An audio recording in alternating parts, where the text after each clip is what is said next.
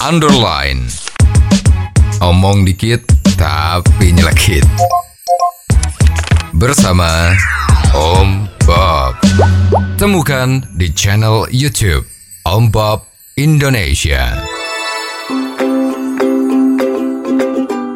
Om Bob, belum lama ini para pengemudi ojek online melakukan demo di depan gedung DPR dengan empat tuntutan.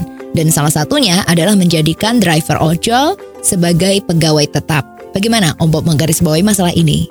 Ya ini ya ini salah kaprah ya. Ah, Salah kaprah ya. ah, Jadi yang namanya ojol mhm, atau katakanlah itu ojek online Betul. itu sebetulnya itu adalah sifatnya adalah partner ya. mhm, Kalau kemarin itu ojek-ojek itu mencari pembeli jasa atau penumpangnya ojek itu kan mereka ngepost di pos-pos ojek. betul. Tiga empat tahun yang lalu itu banyak sekali jalan-jalan itu pinggir-pinggirnya itu mesti ada pos ojek. Mhm, Ya, ada yang namanya pos ojek kelapa.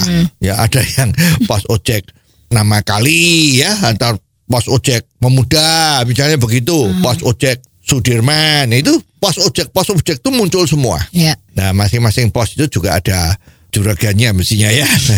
Karena kalau ngojek di sana kalau dapat penumpang ya nyumbang-nyumbang sedikit lah untuk supaya posnya itu bisa bersih gitu kira-kira gitu kan. ya.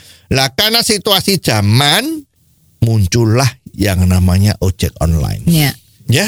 Jadi ojek online itu adalah menjembatani antara penumpang ojek dengan orang yang berprofesi sebagai tukang ojek Hmm, di mana tukang ojek itu sewaktu-waktu boleh bekerja, boleh tidak. ya, Karena sifatnya adalah bukan pegawai. betul. Sifatnya adalah pemilik kendaraan roda dua tadi itu. Mhm, Kalau dia lagi sehat, lagi punya waktu, Hmm. ya dia bertindak sebagai tukang ojek. hmm, Tapi kalau lagi sibuk, lagi punya gawe, hmm. lagi bantu tetangga, ya, atau lagi kerja bakti, Ya. ya mereka bebas. Boleh tidak sebagai tukang ojek. Ya. Jadi aplikasi di handphonenya itu tinggal dimatiin. Mhm, Jadi orang nggak bisa lagi untuk mendapatkan dia sebagai tukang ojek. Ya. Ya jadi sifatnya ini adalah partnership. Hmm, Ya sekarang kalau eh, maaf ya tukang ojek tukang ojek itu ojeker ya, Nah, itu yuk menuntut di DPR untuk dijadikan karyawan. Ya. Ah ini udah salah kaprah.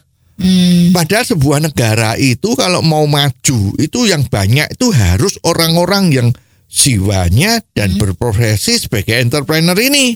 Tukang ojek itu kan entrepreneur, mhm, nggak mengenal lembur. Ya. Kalau dia lagi nggak bisa tidur jam 11 malam, nyalakanlah aplikasi. Siapa tahu jam 12 malam wait, ada orang mau butuh ojek. Ya. Ya tinggal aku mau diantarkan. Ya.